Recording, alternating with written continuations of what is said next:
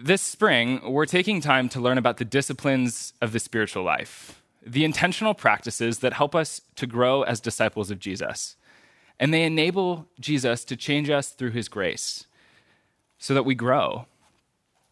Has anybody else been challenged so far in the first two weeks? I've really enjoyed spending time reflecting on the disciplines of prayer and of study, not just on my own, but with my community group on Sunday afternoons the best thing about the disciplines is they're not meant just for you, they're meant for the community. And so, this morning, I want to look at another discipline, one that seems like it might be just for us, but it actually will bless the community as we pursue it together.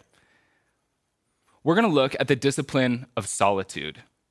Now, solitude is quite simply the discipline of being alone and being quiet with God. It's simple enough as a concept, but if we're honest, solitude is a bit harder to put into practice.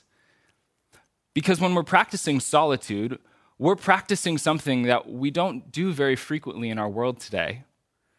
We're practicing slowing down, stilling ourselves, being quiet, and being okay with being alone.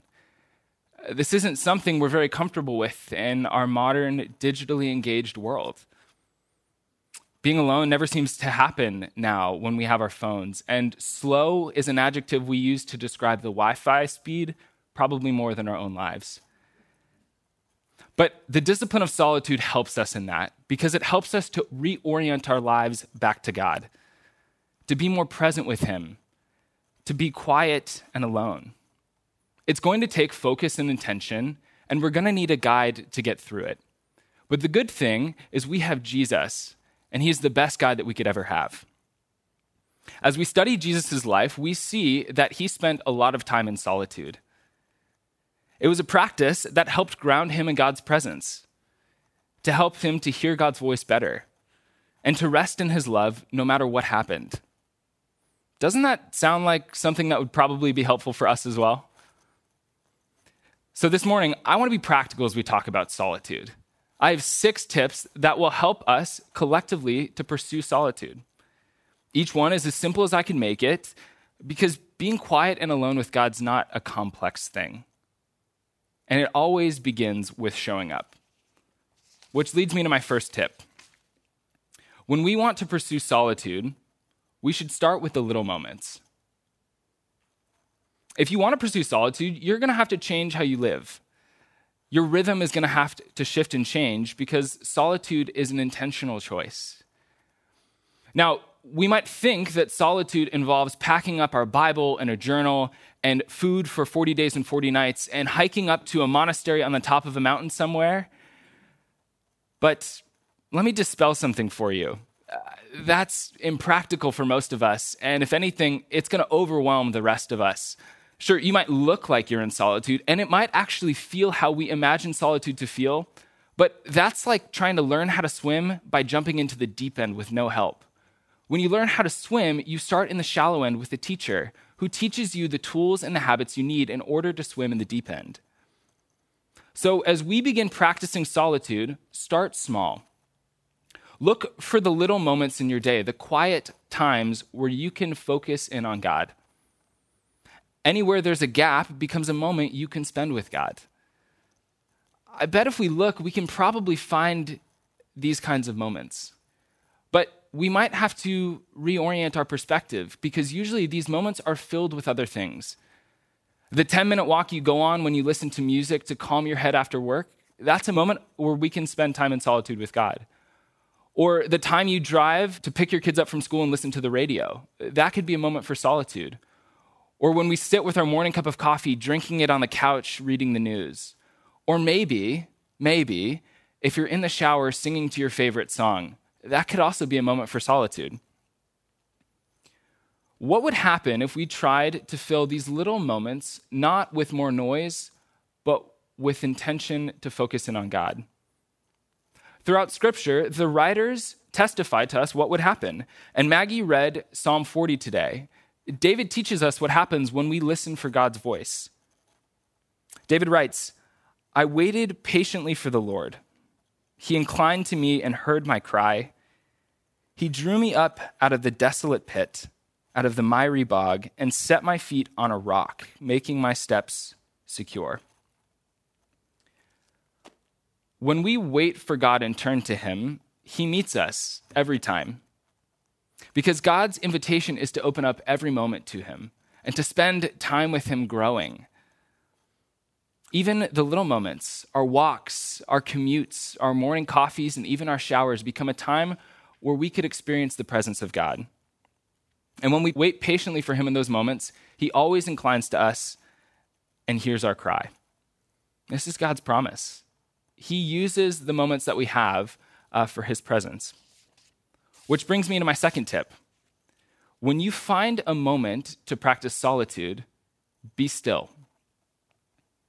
Many of us are so addicted to movement and to noise and to busyness, we don't even know how to be still anymore. Stillness is something we experience when we fall asleep, or maybe when we get sick and we become too exhausted to move. We avoid stillness until we're literally forced into it. I wonder why that is.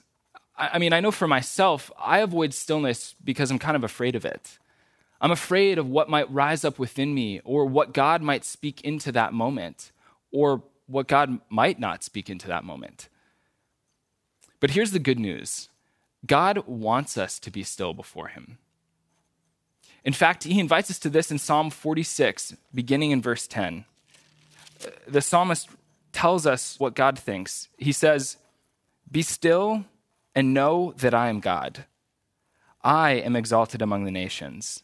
I am exalted in the earth. The Lord of hosts is with us. The God of Jacob is our refuge. We don't need to be afraid of being still because stillness offers us a refuge in our busy world. When we're still, we're met by God and He enables us to keep going on the journey that we're on. We don't need to be afraid of it. God promises to be present with us in the midst of it, to protect us and sustain us. But we need to know what being still means if we're going to do it. And being still is pretty straightforward. Take what is in motion and bring it to rest. Stop moving. If you want to be still, you need to take the things that are moving and bring them to rest. If it's your legs that are tapping, intentionally still them. If you're fidgeting with your ring, put your hands on your lap and be quiet. If your thoughts are racing about work, address them and then set them aside and promise yourself you'll, you'll get to them later. If it's your emotions that are rising within you, take a few deep breaths and quiet your heart. And then wait in stillness without moving, without speaking. Be at rest. But it's hard, isn't it?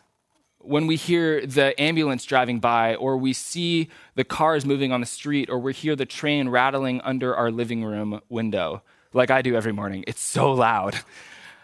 They can jolt us out of our stillness, and it can make it really hard to pay attention to God's presence. So, this is where my third tip comes in. And it's a simple tip get outside. Distractions in our life are unavoidable. But we can control some of them. We can turn our phone off, we can turn music down, we can get away from people, we can welcome silence, and we can get outside. When Jesus wanted to be alone in solitude in, throughout Scripture, he went outside. Look at Luke 6, verse 12, as an example. Luke tells us now during those days, Jesus went out to the mountain to pray and he spent the night in prayer to God. And when day came, he called his disciples and chose 12 of them, whom he also named apostles. Every time that Jesus needed to be with God, he went outside. This is just one example of the many times that Jesus got away. When he needed to make a decision, like here, choosing his apostles, when he needed to process his grief or, or process what was coming before him, Jesus went outside. But the wilderness was not the secret of Jesus' solitude. God was just as present in the city as he is out in the woods. But what the wilderness provided was a lack of distraction. Jesus had plenty of those in his day.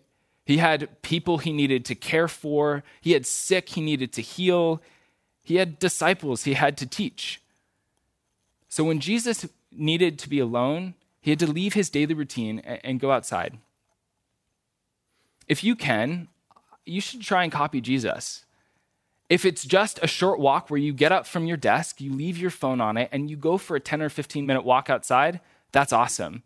And if you hear nothing else from my sermon today, let me say this a walk outside with nothing in your ears or in your pocket could be one of the best things you could ever do for your spiritual life. If you're a mom, load your kids into the stroller and take them for a walk.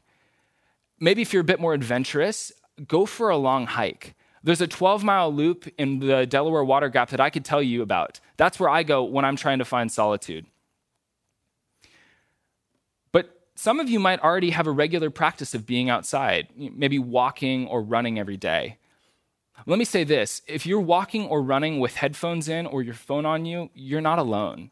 You're spending time with Marcus Mumford and his band, or you're spending time with Phil Vischer and Skye Jethani and the guests on their podcast. That's not being alone in the wilderness, that's bringing your distractions with you. Now, God will meet you on those moments outside. As we quiet distractions uh, and we set aside the things that we can, that's uh, what enables us to pursue solitude. But like the distractions that always rise up, there are always things that need our attention and seem to interrupt us just when we're alone with God. Which brings me to my fourth point. When those things arise, embrace the interruptions to your solitude like Jesus did. When Jesus found out that his cousin John had been killed, Jesus tried to withdraw away. He tried to get away from the crowds that he was with and go to the wilderness and to process his grief. But other people needed his attention let's look at Matthew 14, which is where this story occurs, beginning in verse 13.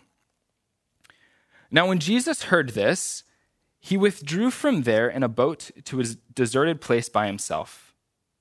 But when the crowds heard it, they followed him on foot from the towns. When he went ashore, he saw a great crowd, and he had compassion on them, and he cured their sick. When Jesus' solitude was interrupted by the crowds seeking his attention, he didn't turn them away because he was trying to be alone with God. He welcomed them in, he had compassion on them, and he cared for them. He cured their sick, uh, he spent time with them, and he fed them a miraculous meal. This is the start of the feeding of the 5,000. Jesus embraced the crowd's interruption because he couldn't set them aside. They needed him and he loved them, and so he welcomed them in. Now, I'll be honest, this one feels really personal to me, not because crowds follow me around and frequently interrupt me, unless you count some of the middle schoolers on Sundays, but this one feels personal to me because I was the interruption. My mom, Karen, is an incredible woman, and every morning growing up, she spent time in intentional solitude with God.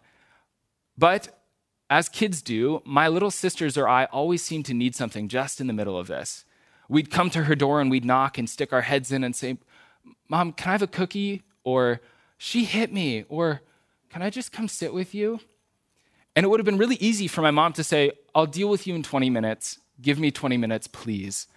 But my mom didn't do this. And it's one of the things that I love most about her. She would open the door and she would welcome us in. She would care with whatever needs we brought to her, and then she would invite us into her time with Jesus. She would bring us up onto the bed, we would sit there, and she would read her Bible to us. She would let us take notes within her Bible, and then she would pray with us. This is a picture of my mom's Bible. You can see my notes. At age six, I had incredible penmanship. Uh, my sister Morgan wrote her name, which at age three looked like a mountain range. And these are memories that my mom holds really dear. Uh, this is a reminder that from an early age, my mom has created space for me to spend time with Jesus. And so I called her before the message and I was talking to her about this and asking her about her practice of solitude. And I also wanted to apologize for interrupting her solitude so much. And she stopped me before I could even get the words out. And she said, Ryan, do not apologize. It was a gift to be able to break my solitude for you to invite you into my solitude. My time with Jesus wasn't something just for me, it was also something for you and your sisters and your dad. So, if your kids are interrupting you when you're in a time of solitude, instead of pushing them off, if you can't ask them to set it aside, welcome them in. It could be something that changes their life. Or if you're on a solitude walk and you meet someone and they start talking to you, like that person in the airplane who just never seems to know when to leave you alone, uh, spend time talking with them. Be open to the possibility that God could have something else in mind for your time of solitude. Be interruptible. And then when the interruption is over, quiet your heart and mind again, if you can. Bring your spirit back before Jesus and pursue solitude. This is what Jesus did after he cared for the crowd. We pick the story back up in verse 23 of Matthew 14. Matthew writes, After he dismissed the crowds, he went up to the mountain by himself to pray. And when evening came, he was there alone. When the crowd's needs were met, Jesus retreated back into his solitude. He completed what he was intending to do, grieving and processing John's death. This is the fact about solitude it's not going to be neat and tidy every single time. But that doesn't mean it's not right or it's not what God has in mind. Here's another tip for you as you practice solitude and time alone with God pay attention to the desires that rise up within you when you're still and quiet before God. And then let God meet those desires. There was a prophet in the Old Testament named Elijah. He was threatened by a ruler and got pretty afraid and ran into the desert to be alone with God. Do some of you guys know this story? He was exhausted and afraid, and out of this place, he asked God to take away his life because that seemed like a better option to him than keeping going. But God knew that what he needed was not death, it was something else. And so we pick up the story in 1 Kings 19, beginning in verse 5. Elijah says, It is enough now, O Lord, take away my life, for I am no better than my ancestors. Then he lay down under the broom tree and he fell asleep. Suddenly, an angel touched him and said to him, Get up and eat. He looked, and there at his head was a cake baked on hot stones and a jar of water. Side note God made Elijah pancakes, and this is one of my favorite stories in the Bible. Elijah got up, ate, and drank, and then he lay down again. The angel of the Lord came a second time, touched him, and said, Get up and eat, otherwise the journey will be too much for you. He got up and ate and drank, and then he went in the strength of that food 40 days and 40 nights to Horeb, the mount of God. God saw that Elijah didn't need to die, he needed rest. He needed a nap and some food and another nap and another meal before he could even begin to address the feelings of fear and guilt and shame that lay underneath God addressed Elijah's underlying needs in solitude before he addressed the other things. And so, as we pay attention to the desires that rise up within us, we create space for God to do the same. Because it's only as we listen to our needs that we can see where God is trying to meet them, to unburden us, to heal us, to free us, to meet us in his depth of grace. So, when you are silent, what needs arise within you? What are the desires that seem to bubble up from within? Is it the need for a nap? Or maybe for a cheeseburger? Or maybe even a hug? If it's one of those things, you shouldn't just brush that off as not spiritual. We're not souls trapped within a body. God has given us our bodies as gifts, and He wants to care for us in them. So if you're tired, take a nap. If you're hungry, eat a meal. If you're lonely, call a friend and speak to them on the phone these are good things that God wants to meet you in. But you might also find that there are things that bubble up within us that we don't want to meet and engage with. Maybe it's a deep underlying anger that doesn't seem to go away, or a lust that seems to set your heart on fire, or a feeling of shame and guilt that makes you want to hide. I think our natural tendency in these moments is to try and brush those things off, to run away from them, or to shove them deep down inside because we're afraid of what it might look like to engage with them. You don't need to avoid these desires out of fear. Actually, if you do that, they're going to be harder to get through. Have you ever tried to not think about something and then found yourself only able to focus on the thing you don't want to think about? When we acknowledge the desires that come up within us, whether they're kind of innate hunger or if there's something deeper and maybe perhaps a bit less innocent, we create space for God to deal with them. Our desires were meant to be brought straight to God, and He wants to set you free from their power over you. And He wants to meet the need that underlies them like only God can. So, when you feel things that rise up when you're still, bring them to God. Ask Him to meet you in them, and then do what seems right in response. If you're angry about what someone has done to you in the past, ask God for forgiveness and then try and make it right. If you feel overcome with lust, pray for self control and tell someone else that you trust. If you feel ashamed, tell God and then tell yourself the truth. God's not ashamed of you, and you don't need to be ashamed of yourself either. Rise up, not in fear, but in hope. As we take time to pay attention to these desires, they'll lead us to a deeper intimacy with God, and they'll also clear our way forward to be better members of our community. This is my last tip. Don't try and pursue solitude on your own. Pursue solitude in community. Your attempts to be still, to get outside and limit distractions, to be interruptible, and to pay attention to your desires can't be done solely on your own. You need other people's help. Dietrich Bonhoeffer was a German pastor, theologian, and seminary professor in Nazi Germany. And he wrote a book, this book, called Life Together. This is actually Christian's copy. I took it out of his office because I couldn't find mine. But he wrote in it about the need for solitude and how it can't be separated from the need from community. Listen into what he says. He writes, Let him who cannot be alone beware of community, and let him who is not in community beware of being alone. Each by itself has profound pitfalls and perils.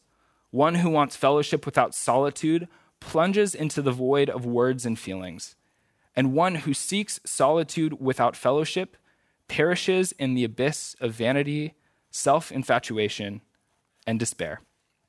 Let him who cannot be alone beware of community, and let him who is not in community beware of being alone. Solitude deepens our experience of community. And community deepens our experience of solitude. Maggie and I have a really good friend who has two babies and an incredible wife.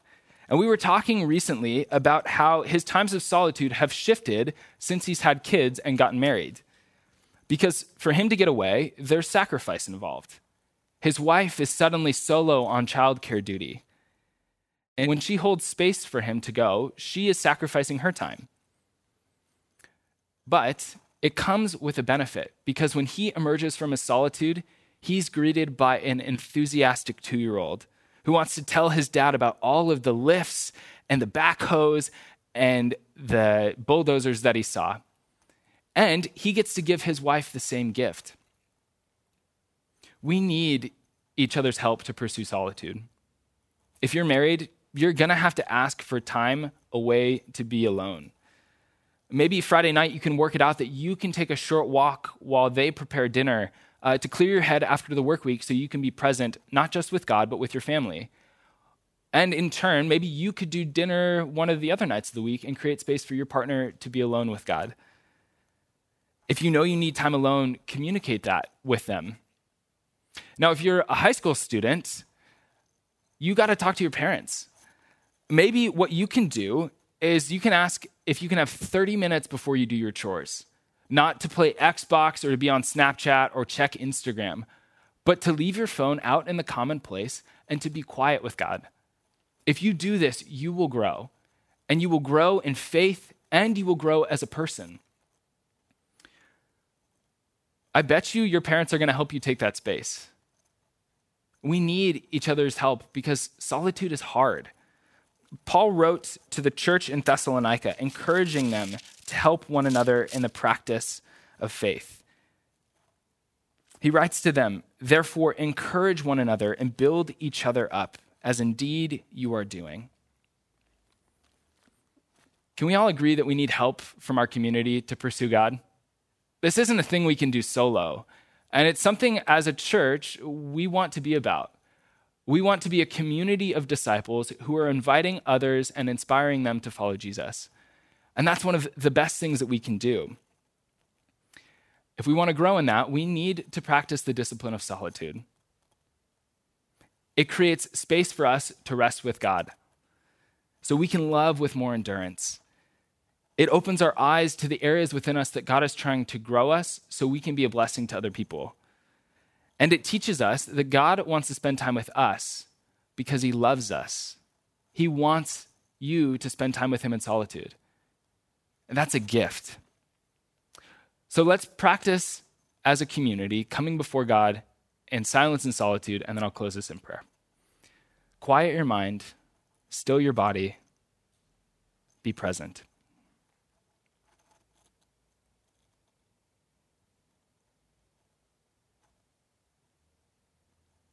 God, it is a gift to spend time together with brothers and sisters dwelling in unity.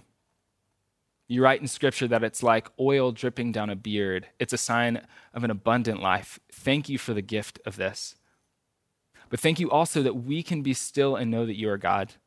And when we do that, we find a refuge from the busyness of the world. God, be with us this week as we pursue you in solitude. Be near to us as we listen for your voice. We pray all of this in Jesus' name. Amen.